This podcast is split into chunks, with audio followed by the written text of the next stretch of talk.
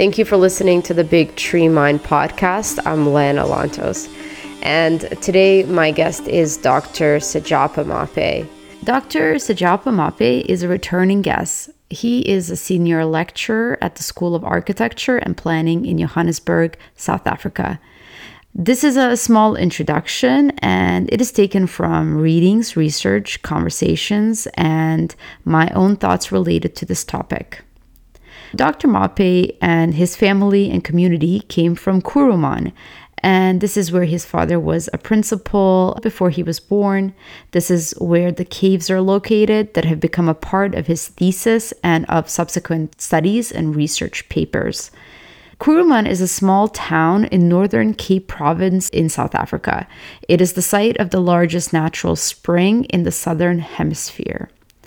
During the apartheid, many spaces were declared to be homelands or Bantustans. People within these spaces were not given South African citizenship. The result of this was that the people became unable to move and travel and work and participate politically and even vote outside of these designated spaces. This is where Dr. Sechaba Maape was born, and he grew up in this community. In his thesis paper, he acknowledges his past and his people and where he was born. He says, I want to thank those who came before me, both my Bushmen and my Suwanu. And the study was really about them and honoring the difficult and often traumatizing past. So, what is this conversation about today? We speak about intergenerational trauma, we speak about fear and ability to sit in fear. We speak about the understanding of the place that he was born into. The caves are an important part of his research and understanding of himself. And this is an important subject in his work. He speaks of them as a caretaker, honoring and reminding his listeners and his community about the importance of place and ritual. Dr. Sechaba Maape has come to an integrated understanding of place and ritual. This is the fundamental part of the basis of his thesis that talks about place, people, time, and ritual. He has an understanding that rituals happen in a place and that these places are an integral and sacred fundamental part of ritual. And the focus of his thesis was on the caves that were near his town. People have been coming to these caves for over 10,000 years. It is within the framework and the understanding that Dr. Maape brings to life the conversation that you're listening to. For me personally, what I hear when I'm speaking to Sechaba is a person that is really listening to himself and is connected to his community and his roots. That is a really important part of the reason why he is a featured and returning guest on this series. And for me personally, it's really important for me to be in contact and in relationship with people who are like this. And also, the second part that I'm really uh, contemplating in my own life is the ability to sit in difficulty, the ability to sit in darkness and in fear. And uh, Dr. Maape brings an interesting perspective, especially in our last episode, in which we talk about the use of fear to create change and how fear has been traditionally used in his community to create change and growth that is something that is really interesting to me and is not necessarily a part of my felt sense of how change takes place. And so I'm inviting you to listen to this and to sort of feel into history and magic and understanding of something that is bigger than us, but yet is somehow coming through this human form. What we're really talking about is intergenerational trauma and importance of hope. So firstly, thank you again for allowing me to share the little that I have to share uh, with you and with all the people that listen to your podcast. My wife and I decided um, last year around April that due to COVID and due to um, our university taking all our teaching online, we'll just uh, travel to the south coast of South Africa and work from there. and it was quite um, a huge um, turning point for both she and I in our lives and the kind of things that we wanted to do. Um, because we went to the south coast of South Africa, which is called the Garden Route, which is an amazing place. You know, whenever you visit South Africa, you need to visit the Garden Route. It is probably one of the most beautiful places on planet Earth. It's, you know, it's got lagoons and ocean and rivers and forests and anything you can imagine. We spent up until the end of last year uh, there.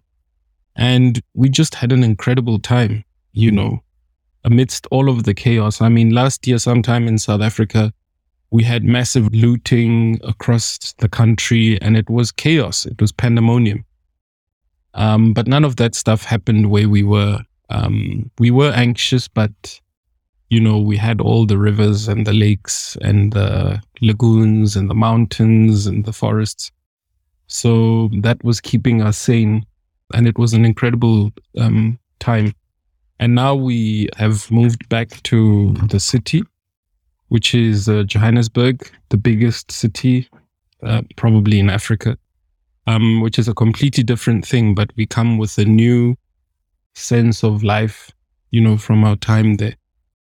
Did you find yourself learning something about yourself or creating or listening mm-hmm. to different parts of yourselves when you were away? Quite a significant thing happened in that regard for me while I was there. Um, you know, for a really long time, um, I've been researching um, the First Nation people in my country who um, inhabited the land, even the land I was at at the time, uh, for thousands of years, right? They, they, they are descendants of the hunter gatherers that were here thousands of years ago. Um, and, you know, for a long time, I was trying to connect with the worldview that, you know, we pick up of them from the rock art and the rock paintings and the kind of archaeology that's left behind. And, you know, I felt like as a um, as a South African, um, it was important for me, particularly because we are now, you know, um, past the kind of colonial era, or we're trying to get past the colonial era. It was important for me to connect with that stuff.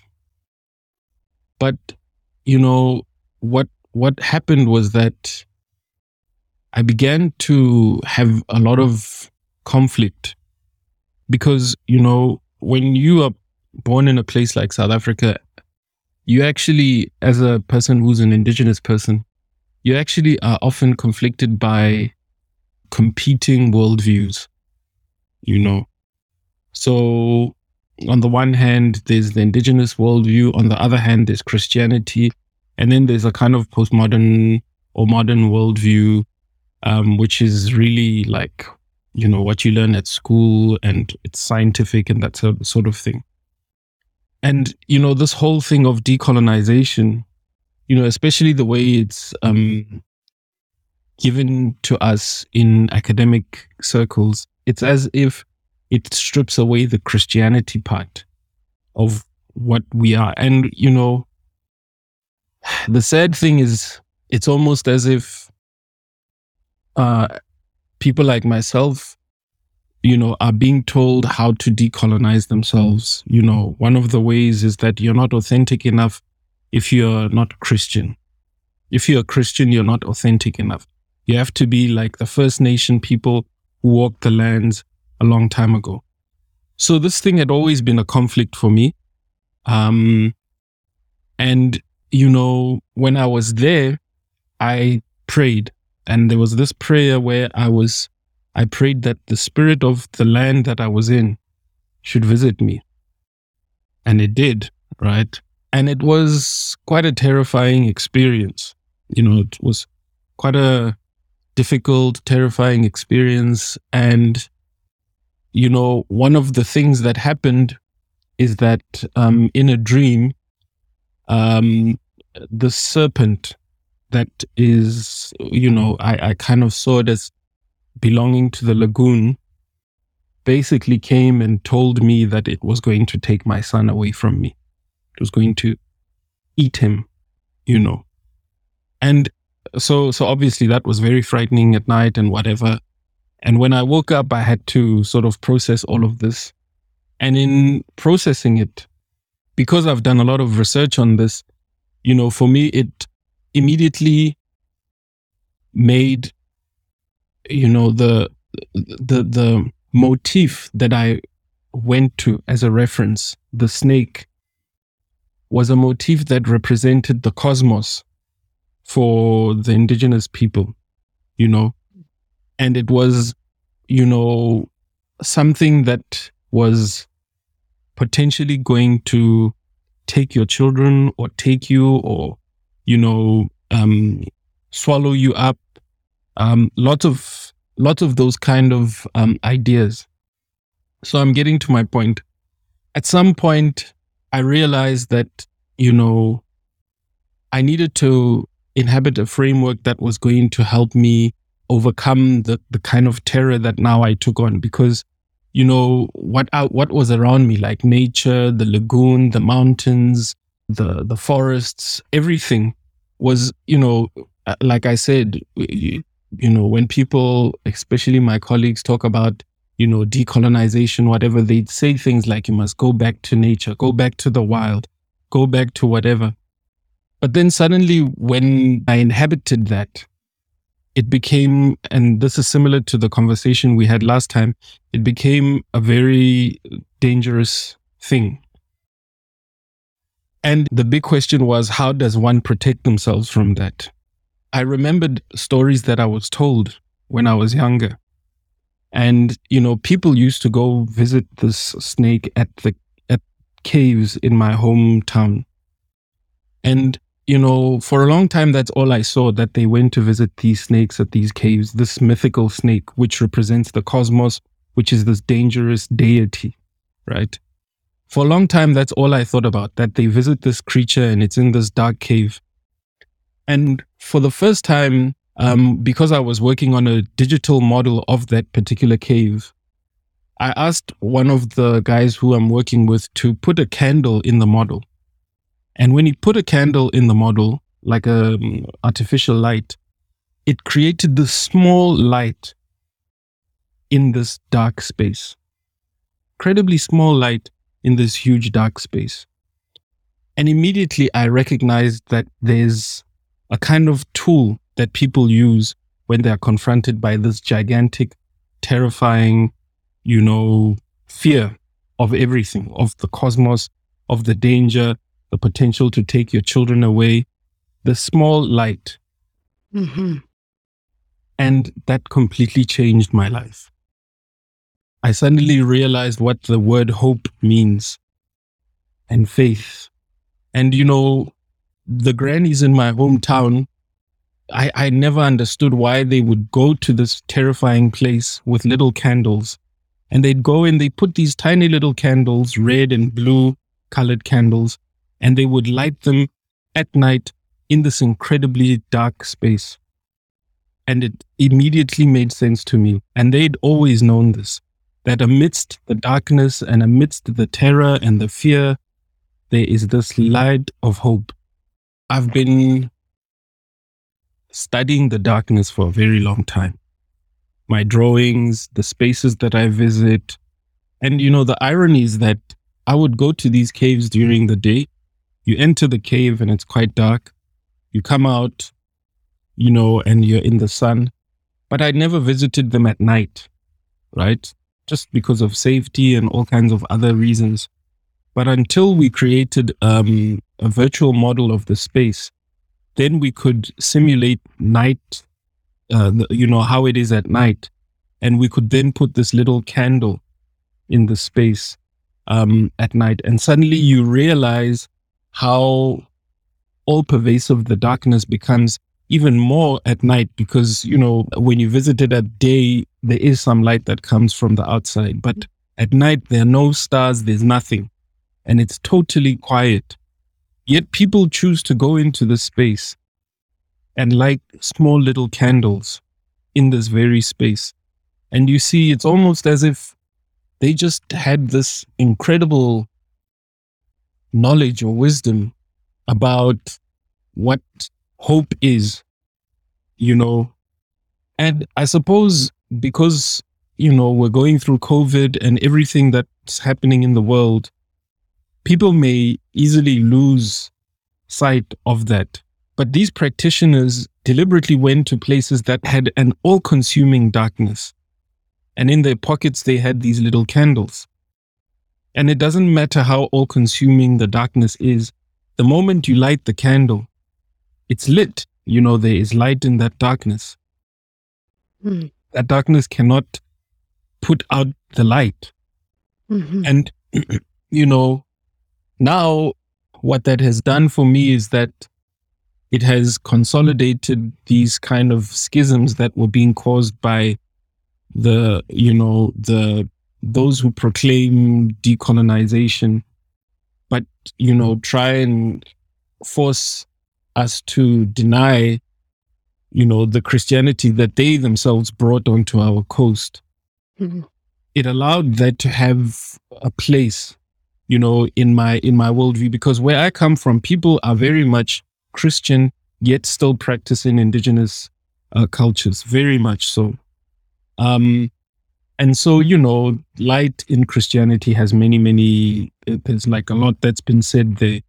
But, you know, there's no way in Christian practice where people deliberately went to a cave that's supposed to have the serpent deity and visit that cave with small candles. So that's what comes from the indigenous knowledge practices and how these things have fused together and create something that's quite powerful. So, so now in COVID, I believe people really need to understand this a bit better.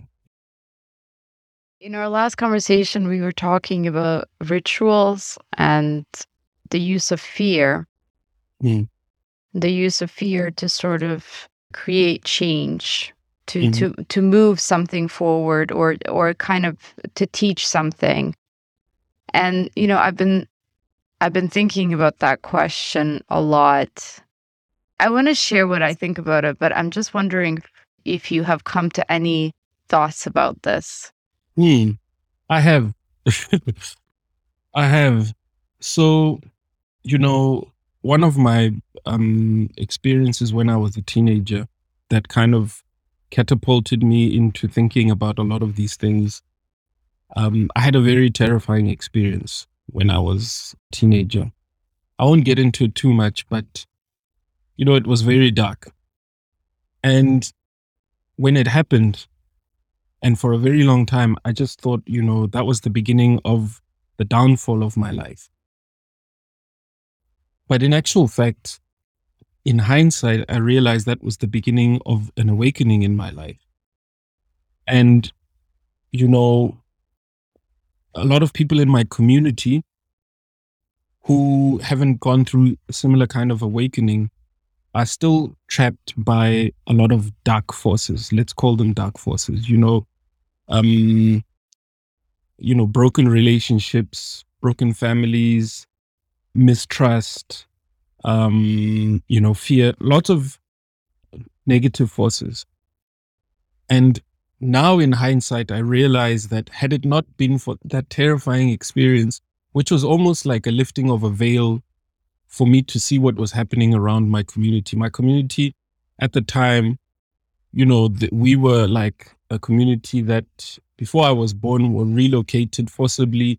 Our previous um, village or, or, home was destroyed, and we were like um, moved into a kind of fascist camp um, by the apartheid um, uh, government. And it caused a lot of socio psychological traumas.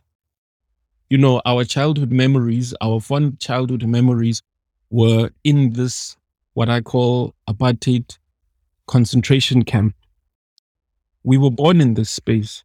It was mm. incredibly fascist, right? And in my teens, I kind of woke up to this and it was terrifying to recognize what was happening around me. Um, and I thought it was just the most terrible thing that could ever happen. Now, particularly subsequent to learning about this thing called hope in the way I've seen it, I'm seeing that by virtue of me having crawled out of that pit, crawled out of it, you know, there's actually a ray of hope. There's a way that perhaps others from my community can crawl out as well. Ultimately, you know, what we're really looking for is hope. We're looking for for for joy, we're looking for peace, we're looking for love ultimately. And you know it mm. but but what i do see is that it was a very necessary step i mean if you if you were surrounded by monsters but you were like so conditioned to assume that that's the normal life and you suddenly woke up and recognized you were surrounded by monsters you'd be terrified in that moment right but you'd be in a better position to run away than the one who doesn't even see that they're surrounded by monsters mm. So you there's no way you are going to escape the monsters without recognizing that they're there, which propels you to get out. I was actually reading this book that has to do with grief and uh, rituals that are used to support grief. And back in the days, people would come together at a certain time of the day, and people would have some sort of space to express their sadness or to dance or to, you know, sing for someone that might be dying or might be sick. And, you know, now we have happy hour. And this community orientation towards holding space for our grief has been lost.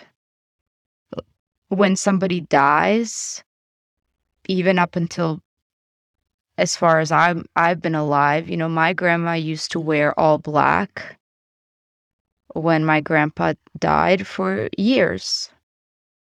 You know, when somebody would die, you would know that a person was mourning, that they were in grief, and that this was something that was going to take time. And there was a sense of something like they were living in a different way that there was something major happening for them right? And and and and the community respected that. They could see that and there was kind of some space given to that. And these days we are sort of like back to work on monday. And so you, you are giving it a really sweet context for me by talking about this light and this hope.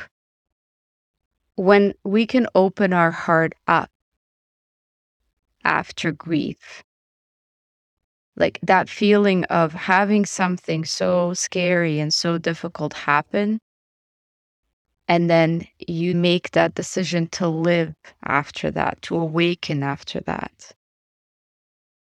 We're talking about generations of traumas. And, you know, when you begin to sit and try and unpack and try and deal with that, you realize that and and you know when you when you look at how people sort of just don't go there, you realize how much there is to kind of deal with, you know.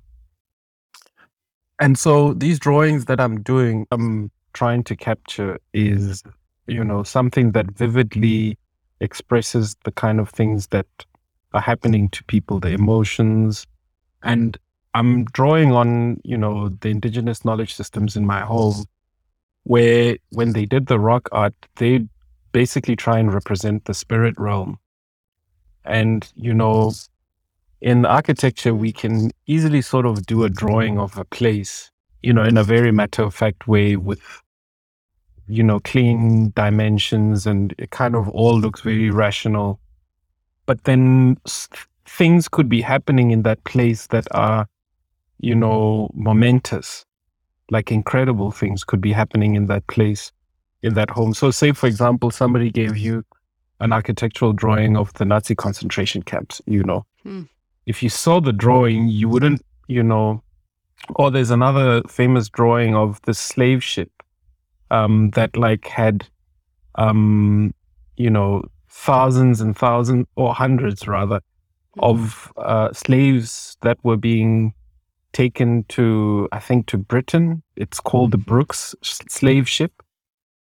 And it has all these people packed in it. But when you look at the, the, the drawing, it's just matter of fact, you know, they're just kind of packing people inside there. And you don't kind of see the underlying um, evil. You know, you don't sense it at all. You kind of just see it as a diagram, like you see diagrams of segmented frogs in biology or something, mm-hmm. you know. And so the aim of what I was doing in the drawings was to illustrate the underlying forces, particularly in the case of the drawings that I'm showing. The one I sent you is of um, a group of women performing an exorcism, trying to pull a spirit out of a young boy. And this is an actual place um, back home.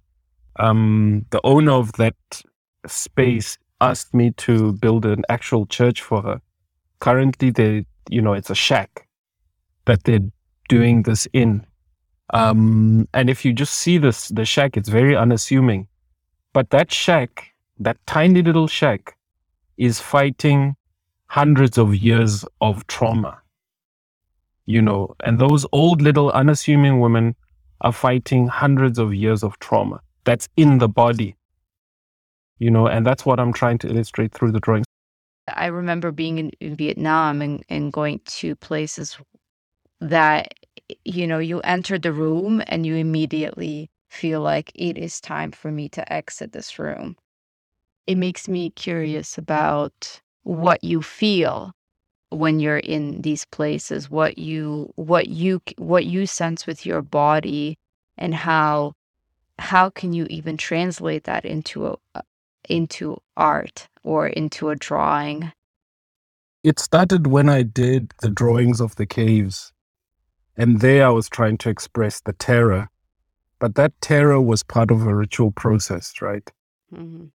Um, and and you know, before colonialism, or you know, early in the colonial era, people still had ways of articulating those things. They'd use narratives, myths, stories, and even drawings to kind of capture the forces that were in a battle with the community, you know. Mm.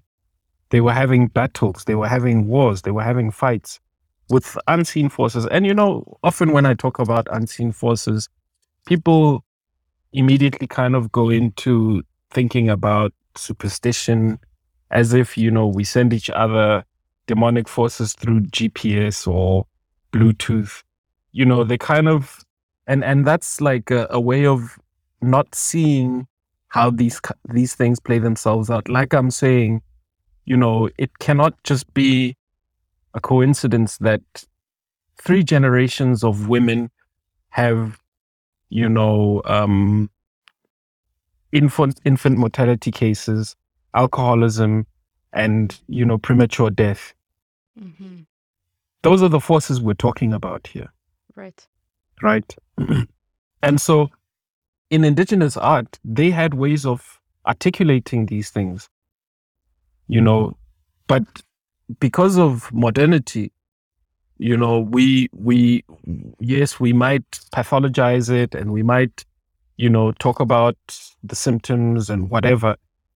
But, you know, how do you connect a community emotionally uh, in in, a, in an embodied way, the entire being with these um, forces that they are up against. You know, if if if I now go to my home and we say we need to intervene, what do we say? What's the conversation? What are we actually fighting against here? What do we intervene? Is there a target? Is there something that we're saying is the cause of whatever ill, you know, fate that we're seeing around us generationally.